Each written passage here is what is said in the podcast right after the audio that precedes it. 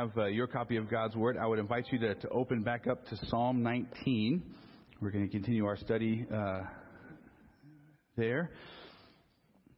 I remember when uh, when I was in college, I used to get off uh, from work, uh, and uh, I worked at a restaurant, so I'd get off late. And uh, if I hurried at the, at the mall that I worked at, the Barnes and Noble would still be open.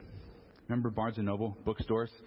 Uh, you could uh, go in and uh, look at books, uh, and uh, I always remember going in uh, bookstores uh, way back when, before they all closed down because of Amazon.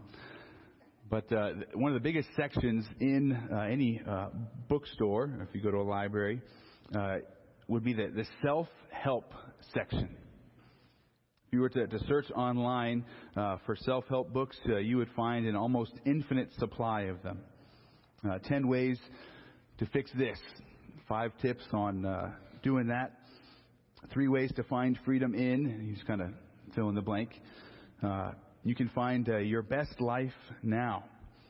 Uh, and the, these books are published really at an astonishing rate. Uh, and it has been that way uh, for quite some time, and I think it will continue to be that way for quite some time.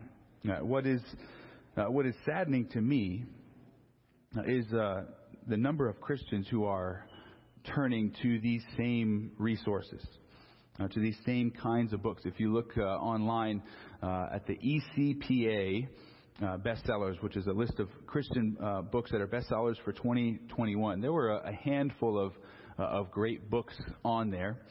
Uh, but uh, and there are also an abundance of resources that I would classify kind of in this category of of Christian uh, self-help. They are uh, books that are kind of uh, secular humanism, psychology, and philosophy with a a Christian uh, wrapping around them. Uh, and uh, this this reality, I think, raises a raises a good question. Right? We all face problems in life, right? Anybody here not facing any problems right now? Uh, anybody not uh, needing any uh, advice or, or wisdom, counsel on how to handle a, a situation in life? We all face these situations, but there is a tendency uh, for us to to turn to human philosophy, psychology, and psychiatry for uh, answers to life's problems. Uh, and uh, many many churches do this, many Christians do this. But, but I would ask this question, right? What did Christians do before psychology came around in the 19th century? In the 19th century, beginning of the 20th century. Right? What, what did they turn to before that? Did God leave his people without help and without hope for thousands of years until modern psychology came about? Do, do we really believe that? That there was no answers to life's problems? Uh, we, we had nowhere to turn. I don't believe that God left his people without answers for thousands of years. I think that God has given his people everything that we need for life and for godliness. Everything that we need to know to live a life in relationship with God, uh, he has given to us in his word. Right? The, the chapter that Daryl read earlier this morning, 2 Timothy chapter 3. says, How much of Scripture is God breathed, inspired? An exact number. What was it? All of it. Uh, and it was profitable for teaching, for reproof, for correction, for training in righteousness, that we may be equipped for how many good works? Yeah. So that we can be uh, mature and equipped for no matter what comes our way, we know how to handle it. Second Timothy or Second Peter one three uh, says much the same thing that we have uh, all that we need for life and godliness. Second Peter uh, one uh, nineteen through twenty one says that what we hold in our hands uh, is a testimony that is more sure than the eyewitnesses uh, eyewitness accounts of the apostles. the apostle Peter, who was there on the, the Mount of Transfiguration, who saw Jesus appear in glory, says what we have written down to us is even more trustworthy and certain than what he himself saw. That's what we hold in our hands. That's what we must see and believe. Do we believe that God's word is absolutely sufficient, that it is enough for us? I believe that. Uh, and I believe that because that's what God's Word proclaims, and that's what I have seen over and over and over again. Uh, as people have uh, sent me an email or called me on the phone, uh, who have come into my office, and Bruce has an even longer list because he's been in ministry for 35 years. Uh, I've seen this over and over in life. Uh, and I've been able to, to point people to God's Word, not in a, in a uh, dismissive fashion of, hey, just read this verse uh, and go to sleep and you'll be fine in the morning. Not, not with that kind of a flippancy. But God's Word has answers for all of life's problems. And this really is going to be uh, what David is saying in this portion of Psalm 19. Now, this is going to be his meditation. Now, we've been studying our way through Psalm 19, and there's really you could say three major sections in uh, Psalm 19, at least the way that I'm uh, dealing with it. There's two major divisions in verses 1 through 6, which we've looked at in weeks past, where, where David spoke about God's creation. Uh, general revelation, what God has revealed about himself in nature and in the heavens. And then in the verses 7 through 14, uh, David writes about the word of Yahweh of, of how the Word uh, impacts him. And then uh, that's really verses 7 through 10 that we're going to look at this morning. And then next week we're going to look at verses 11 through 14, which are going to show us how we should respond to God's Word. Uh, how should we respond to what He has revealed to us? And uh, what I'd like to do this morning is uh, reread the whole psalm because it uh, uh, it is a tremendous, tremendous poetic work by David. I would begin uh, at the title where it says a psalm of David. And then he says, The heavens are telling of the glory of God, and the expanse is declaring the work of his hands. Day to day pours forth speech, and night to night reveals knowledge. There is no speech, nor are there words. Their voice is not heard. Their line has gone out through all the earth, and their utterances to the end of the world. In them he has placed a tent for the sun, which is as a bridegroom coming out of his chamber. It rejoices as a strong man to run his course. Its rising is from one end of the heavens, and its circuit to the other end of them. And there is nothing hidden from its heat.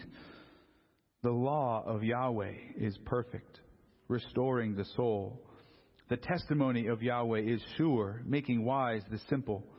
The precepts of Yahweh are right, rejoicing the heart. The commandment of Yahweh is pure, enlightening the eyes. The fear of Yahweh is clean, enduring forever. The judgments of Yahweh are true. They are righteous altogether. They are more desirable than gold, even more than much fine gold. Sweeter also than honey and the drippings of the honeycomb. Moreover, by them your slave is warned. In keeping them, there is great reward. Who can discern his errors? Acquit me of hidden faults. Also, keep back your slave from presumptuous sins. Let them not rule over me. Then I will be blameless, and I shall be acquitted of great transgression. Let the words of my mouth and the meditation of my heart be acceptable in your sight, O Yahweh, my rock and my Redeemer. Let's pause and pray.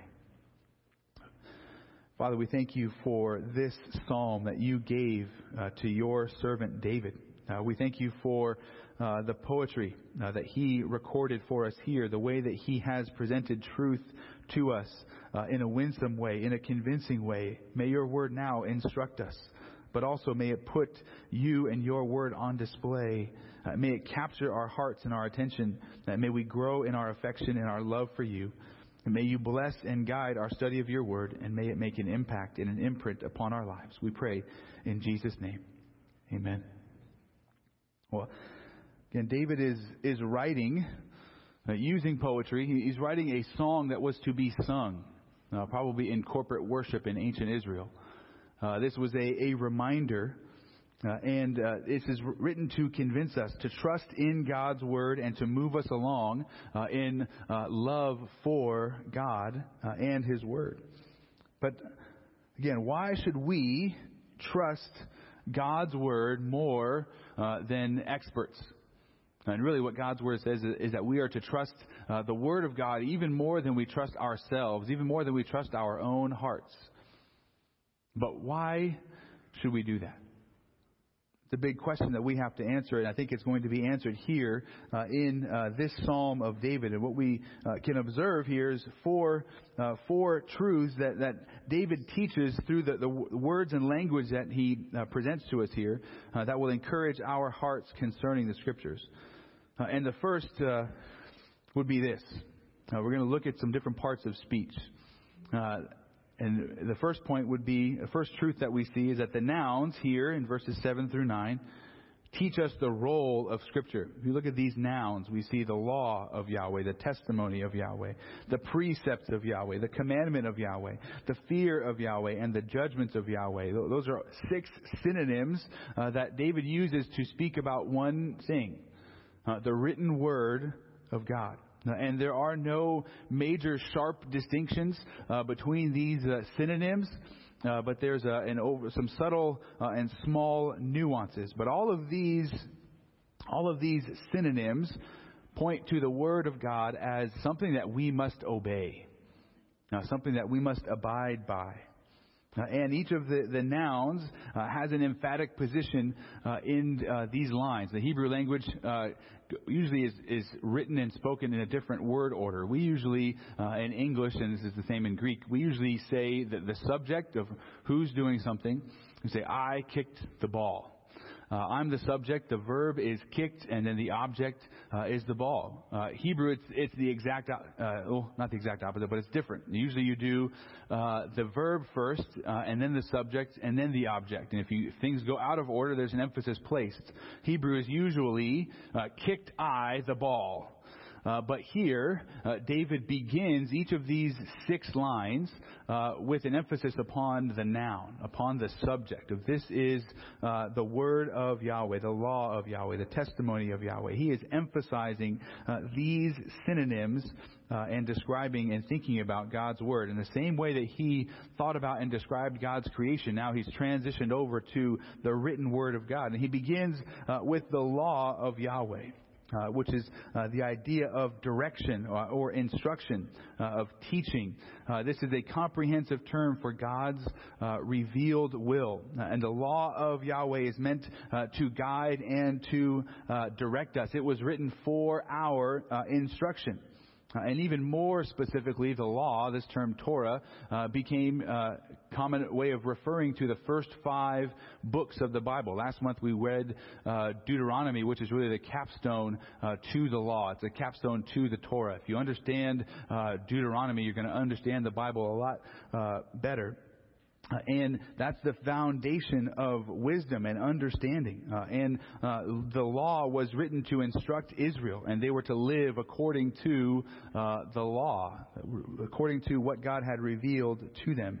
Now, then we have the testimony of Yahweh. This is the idea of uh, a witness or of uh, stipulations, has the, the, connotation of a, a warning. and the same word is used to describe the tablets that the Ten Commandments were written upon. Uh, those were the, the testimony of Yahweh. Uh, and the scriptures are God's written testimony to man. It's how God has uh, given uh, witness about uh, himself and what, how we are to live. Then we have the, the precepts of Yahweh. And the idea is the procedures or uh, the statutes. Uh, and, the, and, the, root word here has the, the basic meaning of exercising oversight uh, over a subordinate, either in the form of inspecting uh, or of taking action to cause a considerable change uh, in the circumstances of the subordinate, either for the better or the worse. Uh, so the, the precepts are about guiding and overseeing. Uh, that's what God's word does. And this word is really uh, used only in the Psalms. And it has the idea of an authoritative charge that's going to be binding upon the one being spoken to. And then we have the commandment of Yahweh, uh, the particular uh, conditions of a covenant. Uh, and uh, it's, it's amazing uh, of what uh, how they are described here. We'll, we'll get into this, but they they open the eyes. Uh, the commandment of God opens the eyes. They are radiant. Uh, and these are the, the uh, imperative instructions uh, given in God's law. As we read through Deuteronomy, there were a whole lot of you shall and you shall nots, right?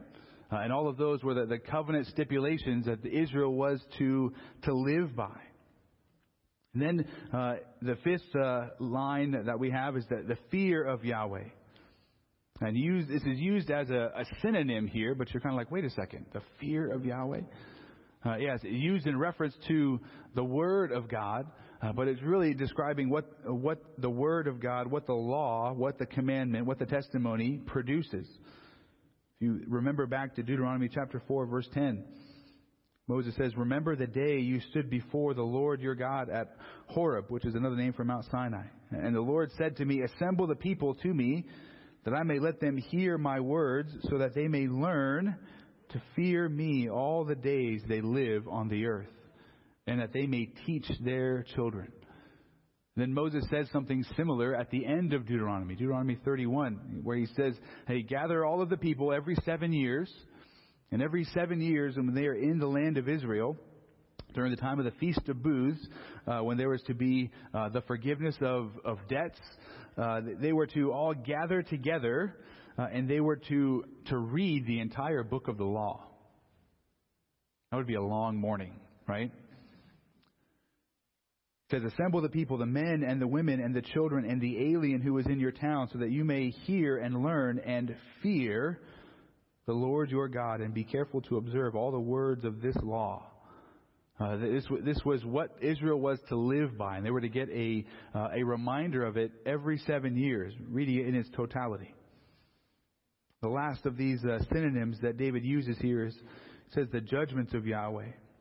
These are the, the, the rulings, the, the legal decisions, the, the, the case law, the, the precedents, uh, and the, the, the, specifics. If you uh, study Deuteronomy carefully, uh, the Ten Commandments are, are repeated uh, from Exodus 20. They're given in Deuteronomy 5. Uh, and then, in one sense, uh, Deuteronomy 6 through 25 is Moses going into the specifics of how each of those Ten Commandments is to be applied uh, to the lives of the people of Israel. Okay? And, and, how the, those specific, specifics take place in day to day life, right? So the commandment not to, to murder also means that you should build a fence around your, your rooftop, right? If you have a, a, a parapet, uh, build a fence so nobody falls off. Again, these are the, the practical ways that you care uh, and live out the Ten Commandments. Uh, those are the the judgments, the, the case law that God gives. And ultimately, the Word of God uh, is to have uh, a shaping influence upon our lives. That's, uh, that's what we see in all of these synonyms. All of these synonyms, again, point to the fact that God's Word uh, is to be obeyed. And we have all been shaped uh, by many people, uh, ideas, and experiences in our lives. Each of us is going to have a, a, long list, and they're all going to be different. So I myself have been shaped by, by growing up in a false church. I grew up around people who claimed to speak for Jesus and who did not. Now, I grew up in Southern California. I grew up going to, to public school. I grew up, uh, and I was a, an athlete all throughout high school and all throughout college. I've been shaped uh, by that. I've been shaped by going to seminary. I've been shaped by being married and having kids. Uh, I have been shaped by all of my lived experiences, everything that I have uh, been exposed to, all the people that I have known, all the ideas that have come my way. It's a long list, and I'm sure you have a long list as well.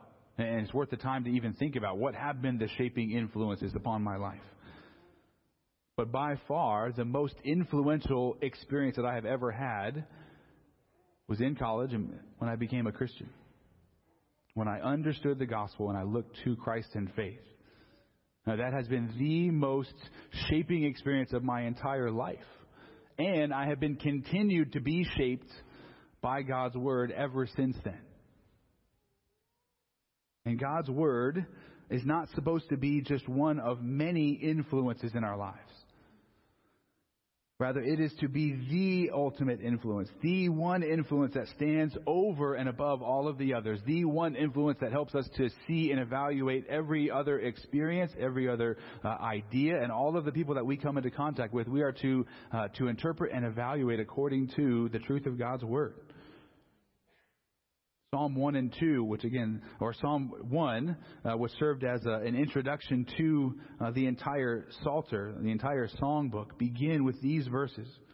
How blessed is the man who does not walk in the counsel of the wicked, nor stand in the way of sinners, nor sit in the seat of scoffers. But his delight is in the law of the Lord, the law of Yahweh. And in his law he meditates day and night. I was reading John Piper's commentary on this, and, and he pointed out something that I hadn't really seen or thought of before. He says that the, the contrast being made is not just between uh, the righteous and the wicked. Says that the contrast that is being made in Psalm 1 really has to do with this the influence from one place versus the influence from another. The contrast is about being shaped in one way versus being shaped uh, by another way. The Word of God is intended to shape us and to mold us by telling us what to do, what not to do, how to speak, how to listen, how to flee from sin, how to run to Jesus, even as we sang this morning. Right? Wasn't that a great song? Jesus strong and kind. That Jesus says, if I'm thirsty, where am I to go? Run to him. And the Bible does this in a variety of ways. Right? Deuteronomy uh, Moses writes to us under the inspiration of the Holy Spirit, and he, he gives a lot of uh, direct commands, right? Again, do this, don't do this. But David does this in the Psalms with poetic language. The language that is intended to, to stir our hearts and our affections, uh, to change our emotions. Uh, David uh, says, Look at all of the things that God's Word is. Look at all the things that God's Word does He says the same thing in numerous ways. And the nouns that David uses for God's word in these verses teach us what God's word is intended to be and do in our lives. It is to be the premier shaping influence uh, over us. Even more so than uh, our peers and our neighbors, even more so than social media, uh, even more than Hollywood, even more than Washington, D.C. God's word should be the premier influence in our lives. John Piper, in, his commentary, uh, as he's speaking about Psalm 1, but I think it's also applicable here, thinking about what shapes us, he says, Nobody walks in the way of the wicked out of duty. Nobody stands in the way of sinners out of duty. Nobody sits in the seat of scoffers out of duty. We walk and stand and sit in their ways because that is what we want. And we want their ways because we have been watching them so intently that what they do has become attractive. We have, in one sense, meditated on them, and now we delight in them. We are shaped. That is how worldliness happens. You start by looking at the stuff of the world and its ways. You chase the distractions and hear the empty promises. And then you look at them and begin to think about them so much that you desire their ways and therefore find yourself walking and standing and sitting in their counsel, their ways, and their seats. Eventually, you wake up to realize that you are dangerously similar to them.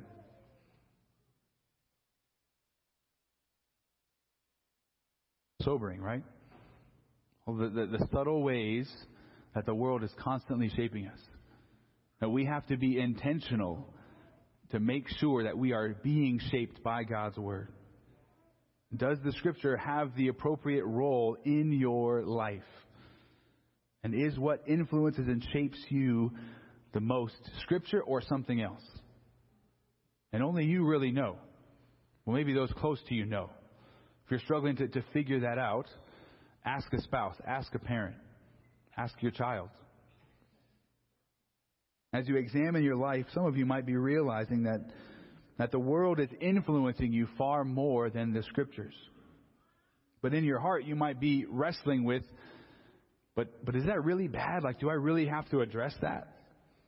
Should I, should I really give God's word uh, that type of a position and authority over my heart and over my mind and over my life? Well, I would, I would draw your attention to another kind of word that David uses in these verses. We, we've looked at the nouns, but I would also now point to the adjectives which teach us to trust the scriptures. Now, for those of you who have repressed your memories of high school English, adjectives are words that describe nouns. They tell us what those nouns are like, and uh, each of the nouns in those six lines also has a corresponding adjective that, that serves, I would say, to convince us of the trustworthiness of God's Word. If you look at these adjectives, says the law of Yahweh is perfect. It's the idea that it is without defect or, or blemish. It is uh, flawless. Uh, and that the perfection of God's Word uh, means that it is not lacking in any way. It is uh, the same idea that in the, the sacrificial system in Leviticus, uh, you weren't supposed to, when you were bringing a, lamb uh, as a sacrifice for sins, you didn't like bring uh, the sick lamb that was already going to die. You didn't bring the one uh, with a broken leg. You're like, well, uh, he's really of no use to me. I'll just use him as a sacrifice. That's not what you were supposed to bring. What type of a lamb were you to bring in the sacrificial system? One that is spotless and blameless. That's the, that's the same idea here. Uh, one that is perfect, one that is not lacking in any way. And so that's what we see d- to describe God's Word here. God's Word is not lacking in any way. It tells us all that we need to know to live a life that is pleasing to God. And it doesn't tell us how to do absolutely everything in life, right? Can't update your iPhone software, which some of you probably need to do doesn't teach me how to build a chair or throw a curveball, how to mow my lawn, or how to drive a, a stick shift. Now, honestly, it doesn't teach me anything that trivial. It teaches me far, far more important things. It teaches me who I am, why I am here, what I am to do in this life, how I am to relate to God, how I am to relate to others. Those are the most important things that I need to know in life, and it teaches me all of them. The scriptures are sufficient, and they are enough to teach me everything that I need to know to be in right relationship with God and with others. The law of Yahweh is perfect. The second line says the testimony of Yahweh is sure. The idea that it is reliable and faithful, and it has been confirmed over and over again. What Yahweh has declared in His Word is absolutely trustworthy. The precepts of Yahweh are just, meaning they are right uh, and proper. The idea is that they have been uh, stretched straight, uh, they have been made smooth and level. I use this illustration uh, with my uh, with my son, uh, talking about when when he sins and when he does his own thing. What does life get like? It gets all difficult, right? Uh, but what does God's Word help us to see and do? It, it makes our paths straight. Uh, that's what it does. It straightens and orders things rightly. Uh, his precepts are just, they are right and proper. The commandment of Yahweh is pure. And really, the idea here is of being uh, empty or of being free. The same word is used to describe uh, precious metals that have been refined. They've had all of the, the impurities uh, taken out of them. The same word is being used uh, to, to speak of slaves who have been set free. God's word uh, is uh, free from any and all blemishes. It is pure. The next line, the fear of Yahweh is clean. This has to do with being ceremonially clean. Again, the, word is used uh, in Leviticus to describe that those that are uh, clean and unclean, those things that have uh, been uh, profaned, how do you make them holy again? How do you set them apart and sanctify them? Describes uh, things in that way. And the idea is of being ethically and morally clean. He says, the judgments of Yahweh are true. But there's a little bit of a, an inaccurate translation there because really what it says is the judgments of Yahweh are truth. It's a difference. The idea of the root word here is of firmness and certainty. God's word is more than just true, right? You can have a math equation that is true, but God's word is truth. When we return to John's gospel, uh, the idea of truth is going to be a recurring theme as Jesus is spending his final night with his disciples uh, in John 13 through 17. Uh, truth is going to come up over and over again. John 14, 6, Jesus says, I am the way, the truth, and the life. No one comes to the Father except through me.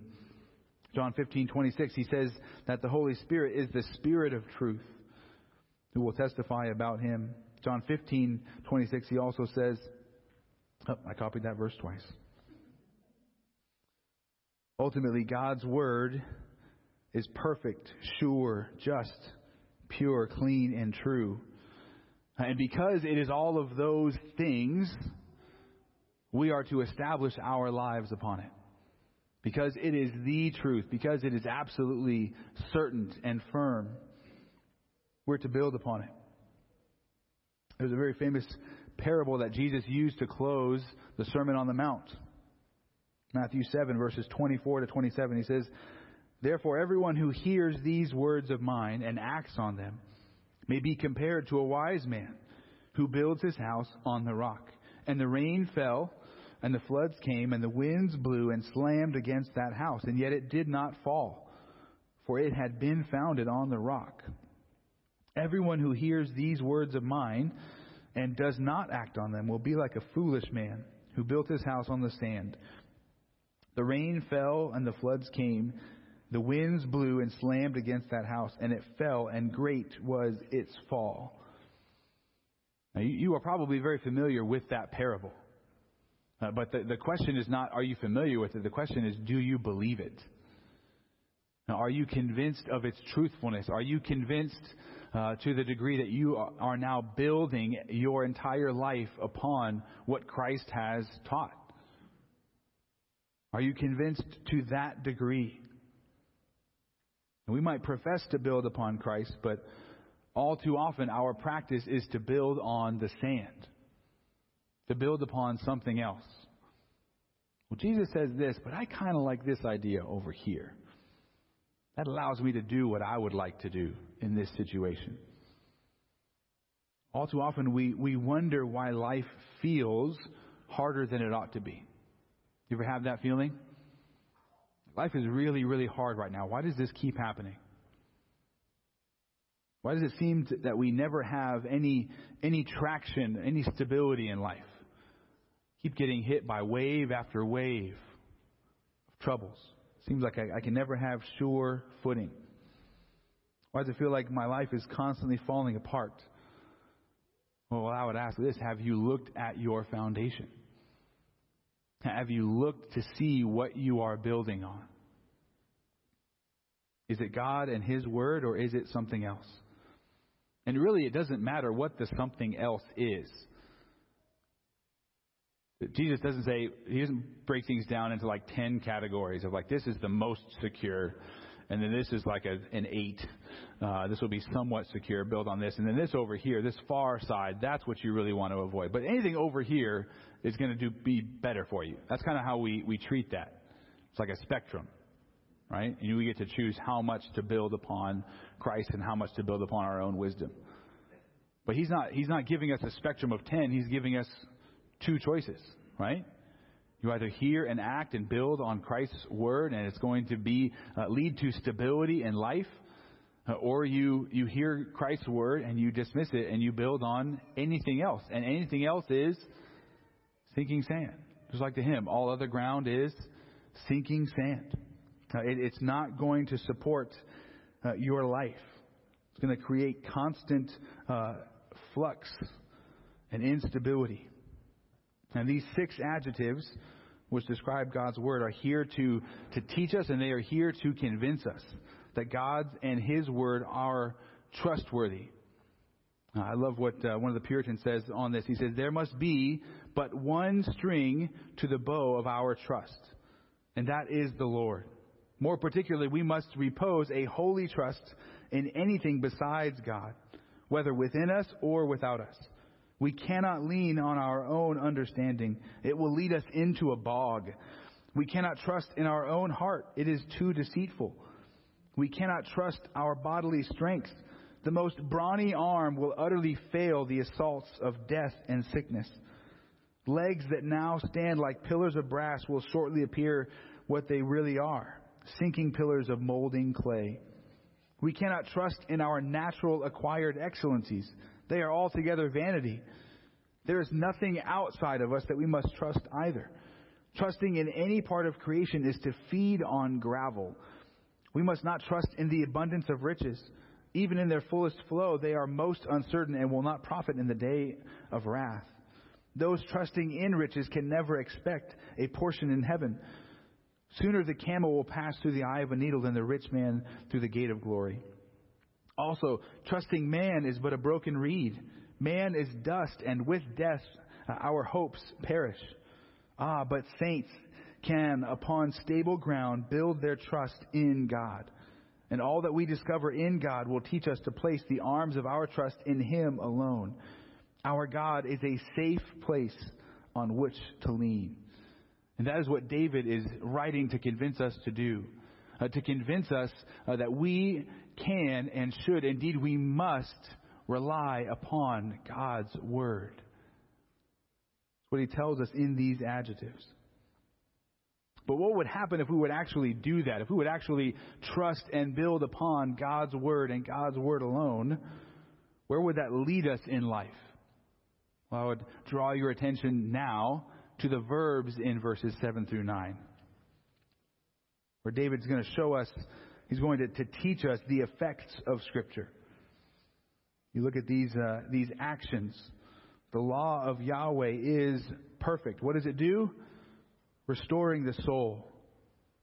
The idea is uh, of the, the verb here uh, really has is translated in a variety of ways, but the big idea is that of turning back.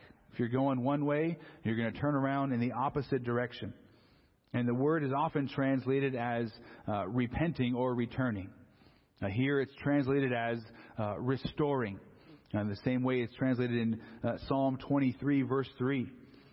And the idea is that the law of Yahweh brings the soul back to where it ought to be. Do you feel like your soul is far away from God? Do you feel like your soul is in uh, an agitated state? Uh, it's in constant fluctuation, in need of stability. What should you do? Turn to the law of Yahweh. What will it do? Uh, it will restore your soul. The King James Version uh, explains this or translates this as converting the soul. The law of Yahweh is able to, uh, to show you who God is and how you stand before a holy God. Right? We just got done reading through Deuteronomy. Did anybody read through Deuteronomy and like, I want to do this? I can handle this. No, even Moses at the end of Deuteronomy, what does he say to the Israelites? You're going to fail miserably. And you're going to fail because you need a new heart. And God's going to give you that new heart in the future. And so if you're Israel hearing that at that point in time, you say, well, can I get that new heart now? How can I, how can I sign up for that? Moses says, cry out to God.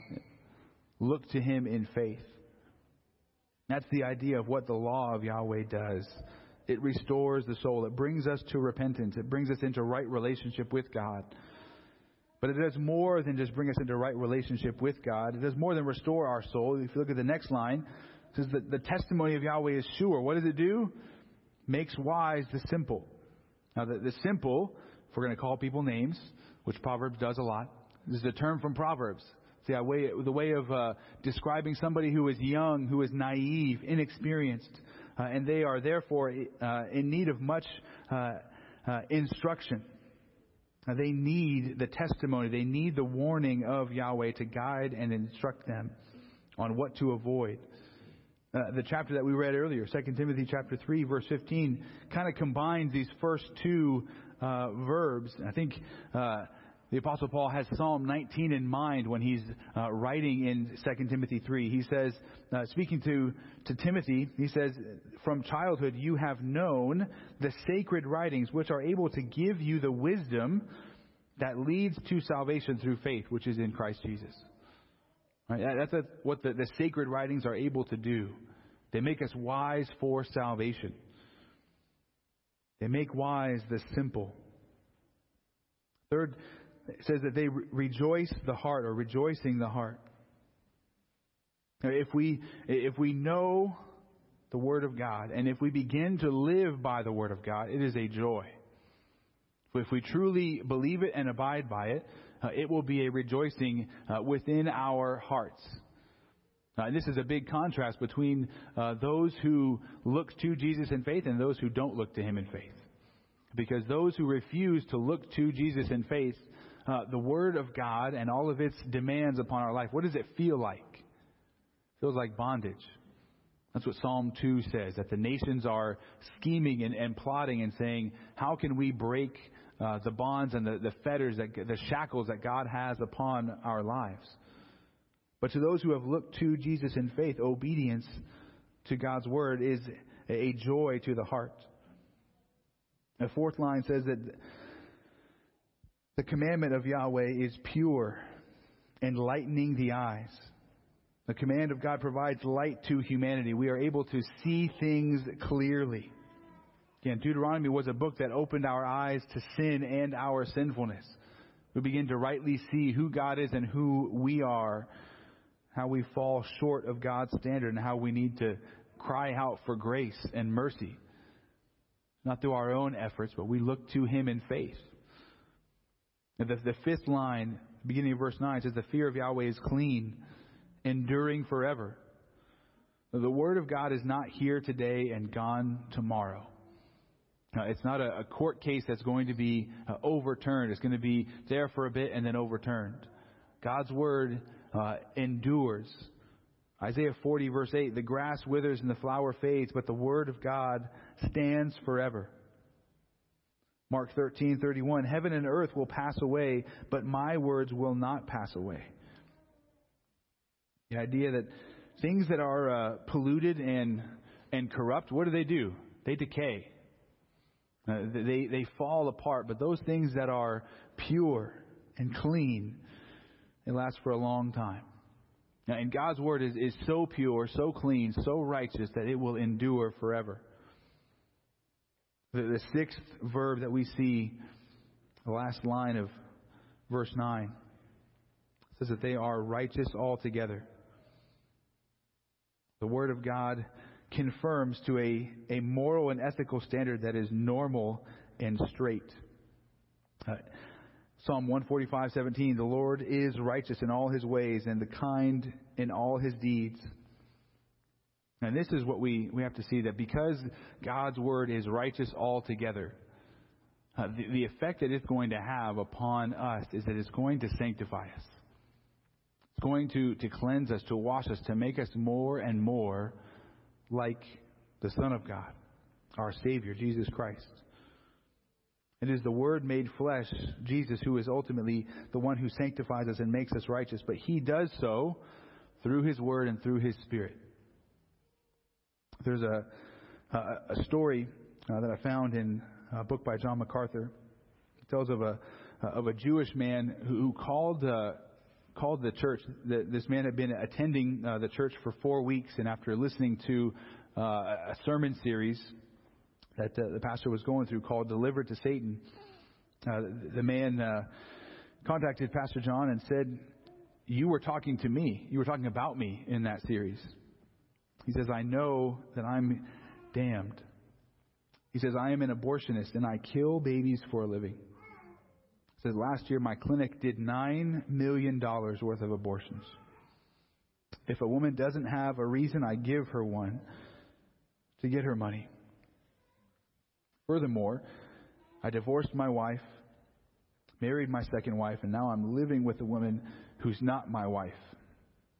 I've been under psychiatric care for a year and I'm facing bankruptcy. He says, Can you help me? a lot of situations. Here was the response from the pastor. He said, I told him that I was unable to help him, but I know someone who could transform his life Jesus Christ. I told him to read from the Gospel of John every day and to call me when he knew who Jesus was. Four days later, he returned and told me Jesus is God. This was a 50 year old man who had spent his whole life in Judaism he said he and he said he has to be God because nobody could do what he did or say what he said if he wasn't God. And he was speaking back to me exactly what John's gospel says by the by the power of the spirit of God he understood. Not only that, but he also found and read the book of Romans. And through the reading of the word his sin was laid bare before him and he had been brought face to face with the Lord Jesus Christ. He told me that he had written his resignation letter to the abortion clinic his wife was meeting him for church. Clearly, the scriptures had dramatically affected him. You think about what all was going on in that man's life. And yet, what did, what did the scriptures do?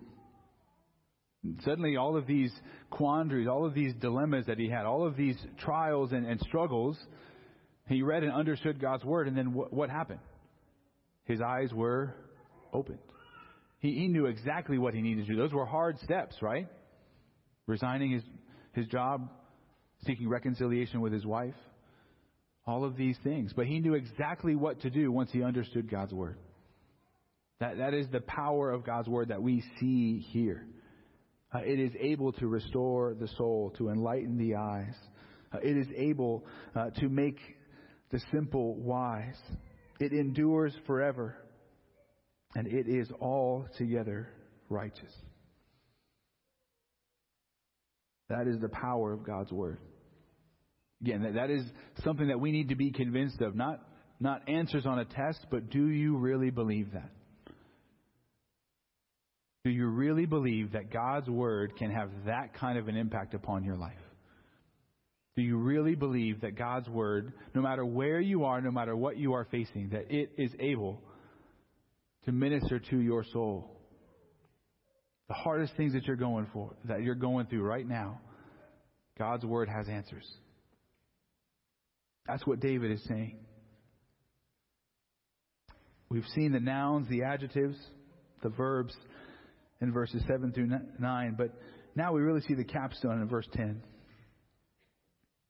where the comparisons teach us the value of Scripture.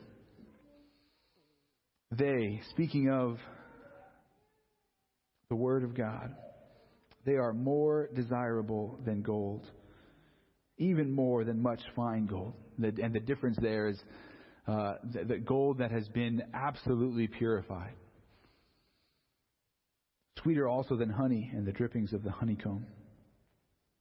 Say if you if you go to refined honey, or if you take uh, honey right out of the where it's made by the bees, and there's a comparison here. Again, David wants us to be convinced of something, right? He wants us to be convinced of the value of God's word. It is more desirable than gold, and it is more delightful than honey. And those are the, the two greatest pictures that, that David could, could put together in the ancient world. There's infinite value, infinite joy, infinite satisfaction to be found in God's Word. And David is not just saying, think this way about God's Word. He's saying, feel this way about God's Word. Don't, don't lose sight of how he's saying all of these things. Saying it in a song, He's writing poetry. He's expressing his own feelings and emotions. Quote John Piper again. He says, The Psalms are designed to inform your thinking in a way that delights your heart. That's what he's doing. He's seeking to convince us, to delight our hearts, and to get us to delight in what he is delighting in God's Word. Ultimately, what we see in these four verses we see the role of Scripture. It is called to be the, the primary shaper in our lives. We see the trustworthiness of Scripture. We are called to, to build upon the Word of God and it alone.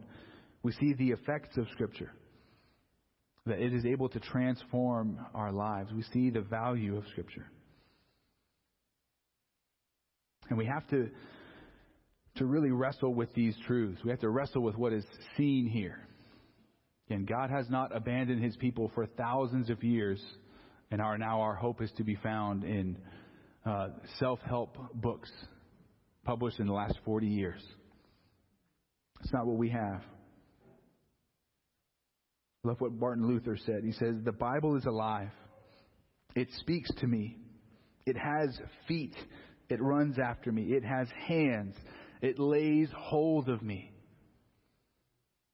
And I pray that it would take hold of each and every one of us. May we give it the proper place in our lives. May we be transformed by it. May it give us hope. And may, may we be convinced that it is able to help us no matter what we are facing. Uh, and if you are here this morning and you need hope, if you're here this morning and you need help, we are here for you. Now, I'm not, Bruce and I are here and others are here not to to point you to ourselves and say, this is how we did it and all, and this is what you should do. We are here to point you to God's Word. Something that you already have access to, but we're here to help show you all that it says, all that it contains, and how it can transform your life, even as David writes about in this psalm. There is hope and there is help. Amen?